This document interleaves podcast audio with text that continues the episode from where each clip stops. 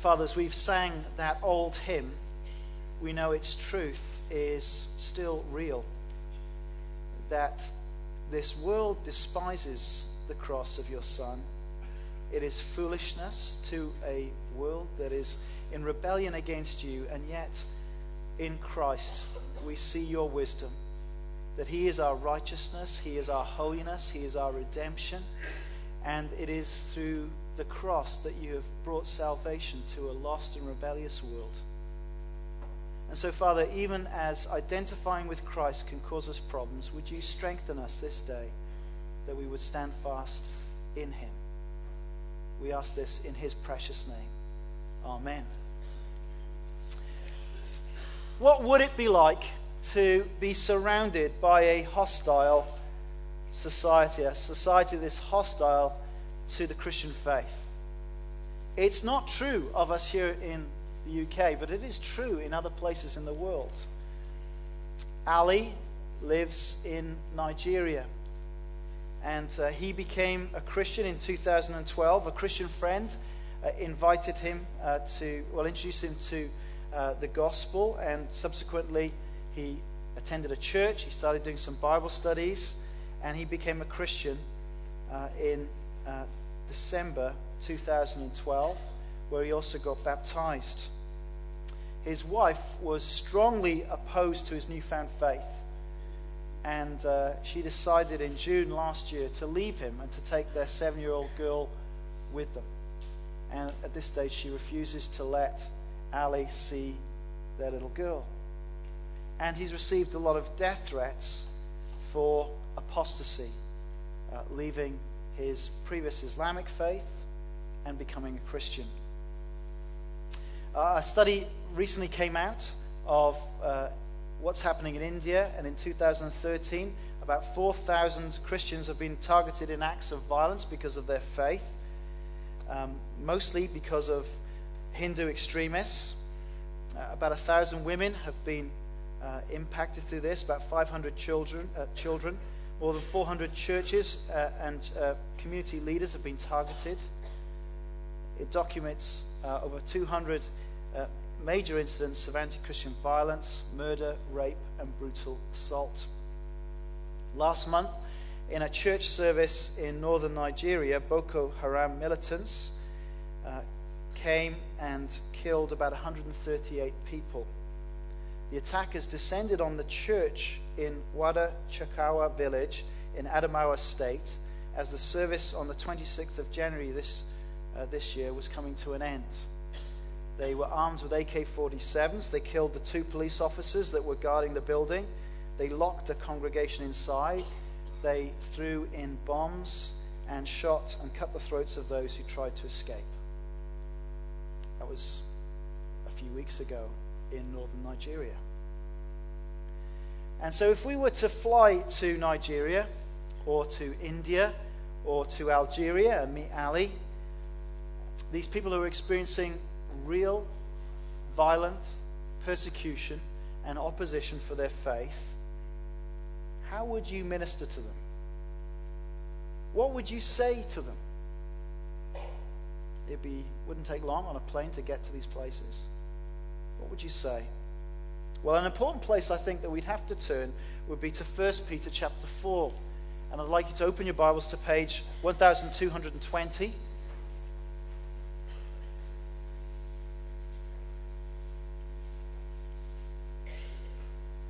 1 Peter chapter 4. I'm going to read from verse 12 to 19.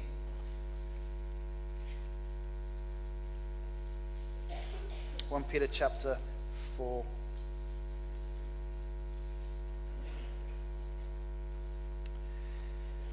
Dear friends, do not be surprised at the painful trial you are suffering, as though something strange were happening to you but rejoice that you participate in the sufferings of Christ, so that you may be overjoyed when his glory is revealed.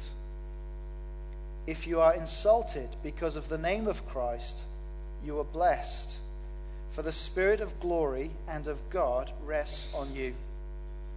If you suffer, it should not be as a murderer, or thief, or any other kind of criminal, or even as a meddler. However, if you suffer as a Christian, do not be ashamed, but praise God that you bear that name. For it is time for judgment to begin with the family of God. And if it begins with us, what will the outcome be for those who do not obey the gospel of God? And if it is hard for the righteous to be saved, what will become of the ungodly and the sinner? So then, those who suffer according to God's will should commit themselves to their faithful Creator and continue to do good. There are three main things that Peter writes here to encourage Christians not to walk away from Jesus, but to stand fast in their faith in the Lord Jesus, even in the face of suffering. Firstly, he says, Do not be surprised. Verse 12 Dear friends, do not be surprised at this painful trial that you're suffering. Now, how did you feel when I shared about those stories of, of Ali, uh, of the p- folk in India, in Nigeria?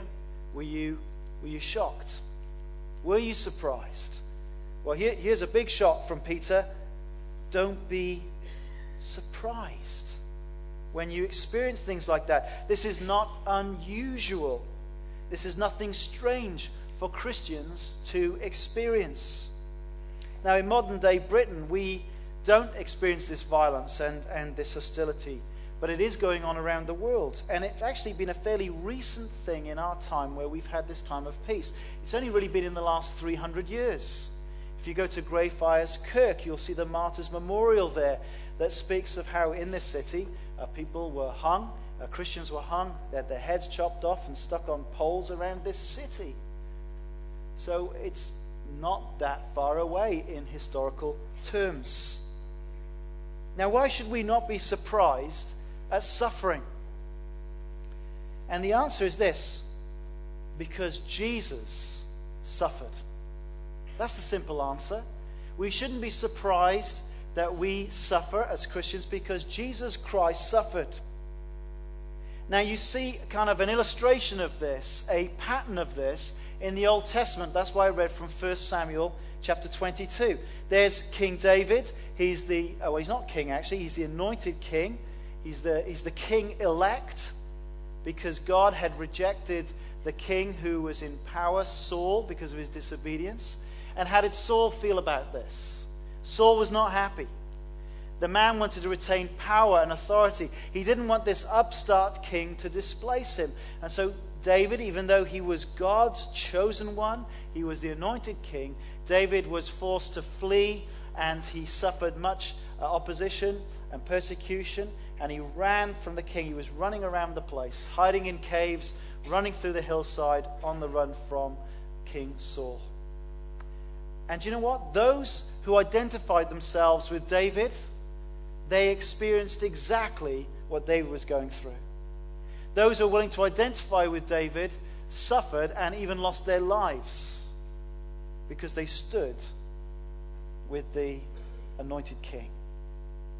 Now, that's the picture, and that's the reality. The truth is, we're living in a world that is um, in rebellion against God.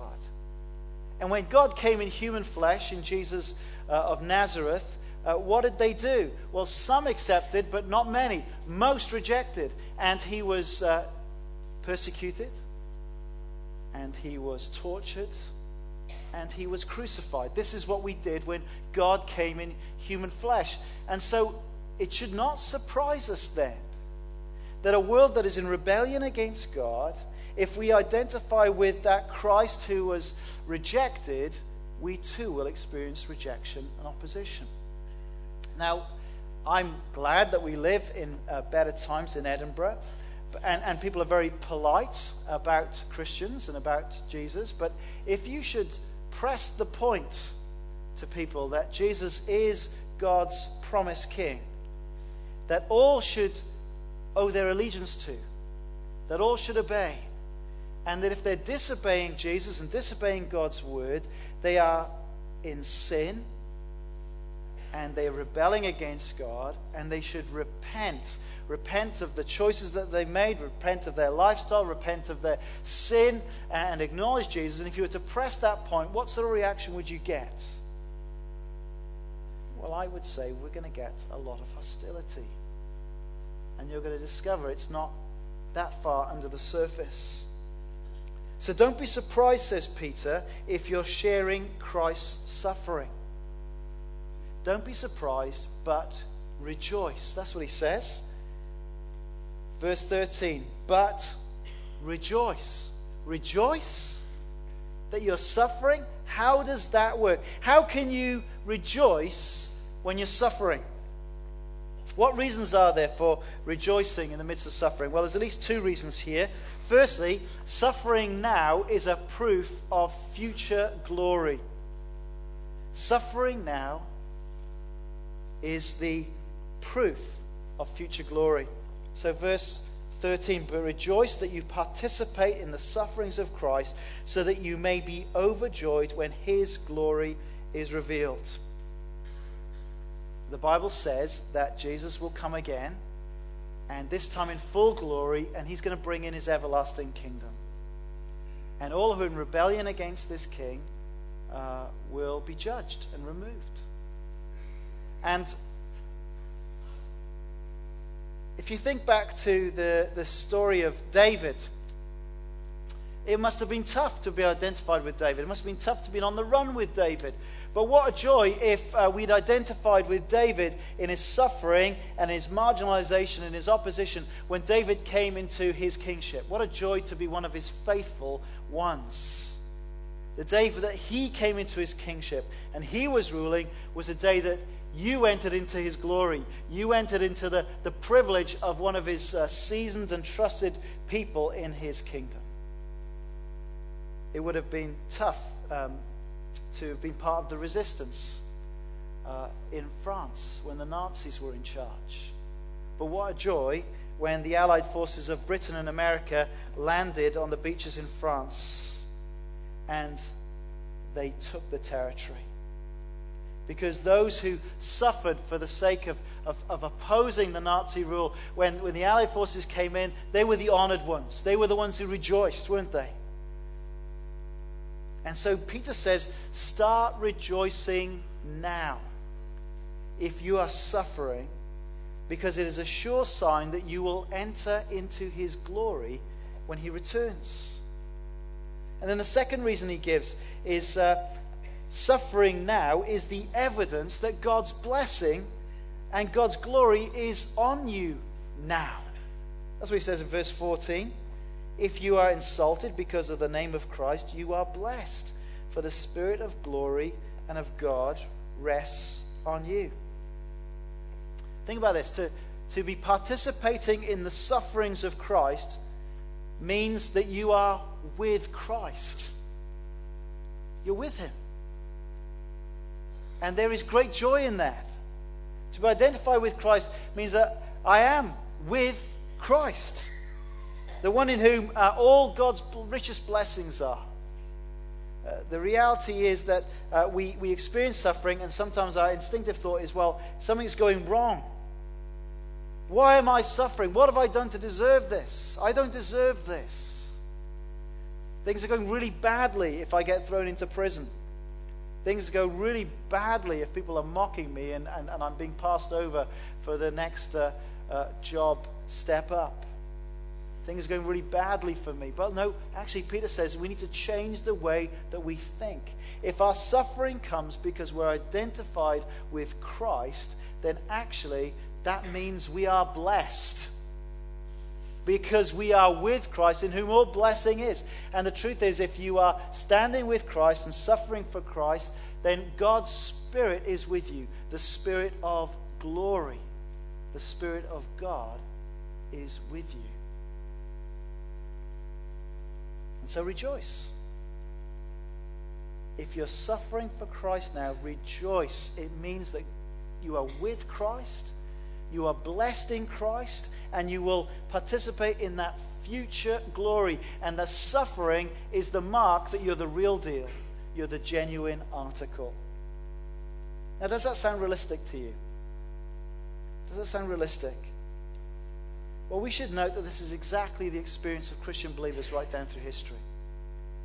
Peter, who wrote this, was the very one that we read about in Acts chapter 5, uh, who was arrested and uh, was uh, arrested for preaching about Jesus in Jerusalem after Pentecost. He was brought before the ruling uh, religious authorities who had been responsible for crucifying Jesus. And it says they, they called the apostles in, they had them flogged, and then they ordered them not to speak in the name of Jesus and let them go. And the apostles left the Sanhedrin rejoicing because they'd been counted worthy of suffering disgrace for the name. Or in Hebrews chapter 10, you can read about, uh, at the end of the letter, the reason that he's written this letter. And he says this to the Christians who had been suffering Remember those early days after you'd received the light, when you stood your ground in a great contest in the face of suffering. Some of you were publicly exposed to insult and persecution. At other times, you stood side by side with those who were so treated. You sympathized with those in prison and joyfully accepted the confiscation of your property because you knew that you yourselves had better and lasting possessions. They joyfully accepted the confiscation of their property because they know they had something better with Christ. They had Christ. Uh, John, John, John Stevens has written a very interesting article about the, the floods in our nation and uh, how it's revealing the idolatry of, of our nation. You know, it's, it's absolute pandemonium because houses are being lost. And people are being interviewed and they're saying, I've lost everything. And the tragedy is that people believe that. If you've lost your house, you've lost everything. And that means your house is your idol. To lose your house and your stuff because you have Christ is not loss, is it? You have Christ. You have a better possession, a lasting inheritance. And therefore you can rejoice. So don't be surprised at the fiery trials, he says, but rejoice. Secondly, he says to these people, don't be ashamed. Verse 15 If you suffer, it should not be as a murderer, or a thief, or any other kind of criminal, or even a meddler. However, if you suffer as a Christian, do not be ashamed, but praise God that you bear that name. See, there are times and there are places when becoming a Christian uh, is seen as something shameful. Just think about Ali in Algeria. It's caused such shame that his wife has left him. Uh, I've had the privilege of meeting um, Afghan men who grew up in Islamic families who have become Christians, and it was a great act of bravery to do so, to identify themselves uh, with Christ in a, in, in a culture where everyone's got a Kalashnikov. I've met Jewish people who have become convinced that Jesus is their Messiah and been willing to take the name of Christ by identifying themselves as Christians. And, and in all those cases, do you know what parents and brothers and sisters have said when they've become Christians? You've brought shame on the family. You've brought great shame. And in fact, in some cases, the family said, uh, You are as good as dead to us, and you better run because we're going to try and kill you. Well, that's the context. And it's hard for us to imagine being in a situation where identifying with Christ could uh, be seen as an act of betrayal to families and community and the country, but there are countries like that. But even in Scotland now, to hold certain Christian values is seen to be something of a, of a shameful bigot, isn't it? That's the culture that we're in now. And now, uh, verse 15, it tells us that we should have an honest evaluation of why we're suffering. Um, there's no glory in suffering as a Christian murderer, or a Christian thief, or a Christian evildoer, or a Christian meddler. God's not glorified in that. But God is glorified if we persevere as Christians in the face of unjust suffering for Christ. So Peter tells these Christians this badge of suffering is not a badge of shame, it is a badge of glory. For you are bearing the name of Jesus Christ. And God is glorified when we stand firm in the face of suffering and don't give in. And the reason why uh, we shouldn't be ashamed is there in verse 17 and 18. For it is time for judgment to begin with the family of God.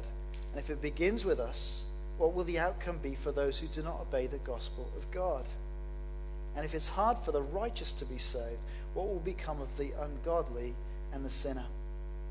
Now, in this English translation, it's kind of a bit hard to wrap our head around what's being said here. But in essence, it's saying this Don't be ashamed to suffer if you bear the name of Christ, because you are standing amongst those who are going to be saved. And it's important for us to realize that in coming to Christ, we're not saying to, we shouldn't be saying to people, come to Christ now and your life's just going to get better. You're going to prosper. Uh, your relationship's are going to get better. Your wife's going to love you more.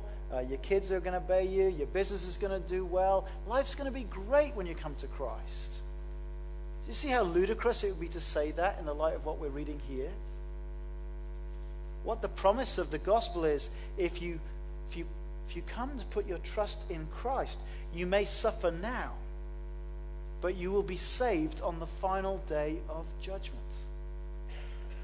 That God's wrath and judgment is coming upon the world that's in rebellion.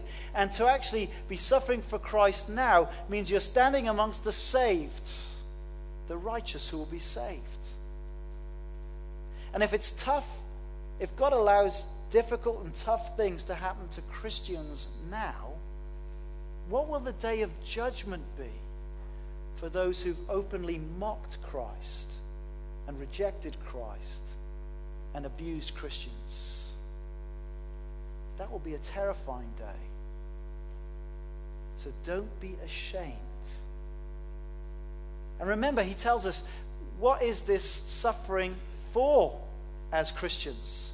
Uh, when we use see the word judgment, we kind of thinking about negative judgment. Actually, the word is more um, that language of the um, of the furnace that's purifying. That's what he said back in chapter one, um, uh, one verse six. In this you greatly rejoice, though though now for a little while you may have had to suffer grief in all kinds of trials. These have come so that your faith, of greater worth than gold, which perishes even though refined by fire, may be proved genuine and may result in praise, glory, and honor when Jesus Christ is revealed. Don't be ashamed to suffer for Christ when the heat is on, because this is a time of God's purifying work. And it is those who come through such suffering, strengthened in their faith, that show that they are amongst the saved. They're genuine believers and they will stand on the final day of judgment amongst the redeemed. That's what he's saying. Now, I have a friend who, um, when, he was, when, he, when I knew him, he wasn't a bishop, but he's since become an Anglican bishop in Nigeria. And he told me once that uh, there are more Christians in the south of Nigeria, well, in the south of Nigeria, and the churches are quite full, but their, their commitment to Christ doesn't always show itself in the rest of their lives, in the rest of their workplace. This is his comments, not mine. But in the Muslim north, where persecution is a very real threat, the, the, the churches are full of clearly converted disciples. And it's in the north that the churches are actually growing more than in the south. And why is that? Well, because persecution purifies God's people. You don't bother attending church if you're not a true believer when suffering comes, do you? It's not that important to you. If it benefits you, you'll go. But when it stops benefiting you, if you're not a real believer, you're basically going to give up. And persecution clarifies what's most important in life. And if God allows suffering amongst his people, what will God's judgment be like for those who do not obey the gospel? Remember what, Peter said, uh, what Jesus said.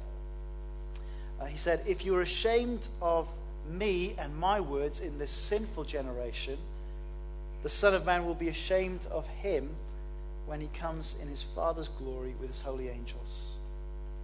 So the question is who, who are we going to allow to shame us Are we going to choose to be shamed by this culture that's passing away? Or actually, are we willing to bear the shame of standing with Christ, knowing that He will not be ashamed of us when He returns? So don't give up your confidence in Christ. Don't be surprised. Don't be ashamed. What's the answer? What are you supposed to do? Verse 19. Keep entrusting your soul to God. Look at verse 19 again. So then, those who suffer according to God's will should commit themselves to their faithful Creator and continue to do good. So we might be suffering for doing good, for standing for Christ. The answer is not to stop doing good, but to entrust ourselves to God. It is, I mean, it's hard to imagine what it must be like for neighboring churches in that state of Nigeria to know that only a few weeks ago these uh, militant terrorists uh, came and did that to that church. And you must, what, what must you be thinking? You must be thinking, well, are we next? Will we be beaten? Will we be tortured? Will we be killed? And what Peter would say to us, to them, is this commit yourselves to a faithful God.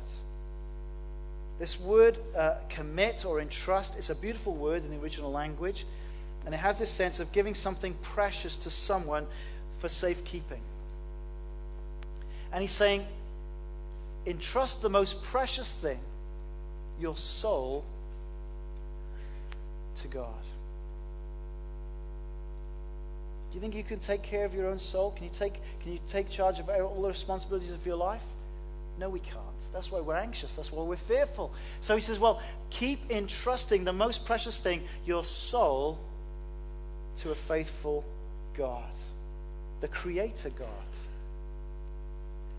Remember, this Creator created everything out of nothing just by speaking words. Do you think He can keep you safe? Keep you safe even in death? He's not the God of the dead, He's the God of the living, said Jesus. He can keep us safe in death. Don't fear those who can just take your body, fear those who can take your body and soul.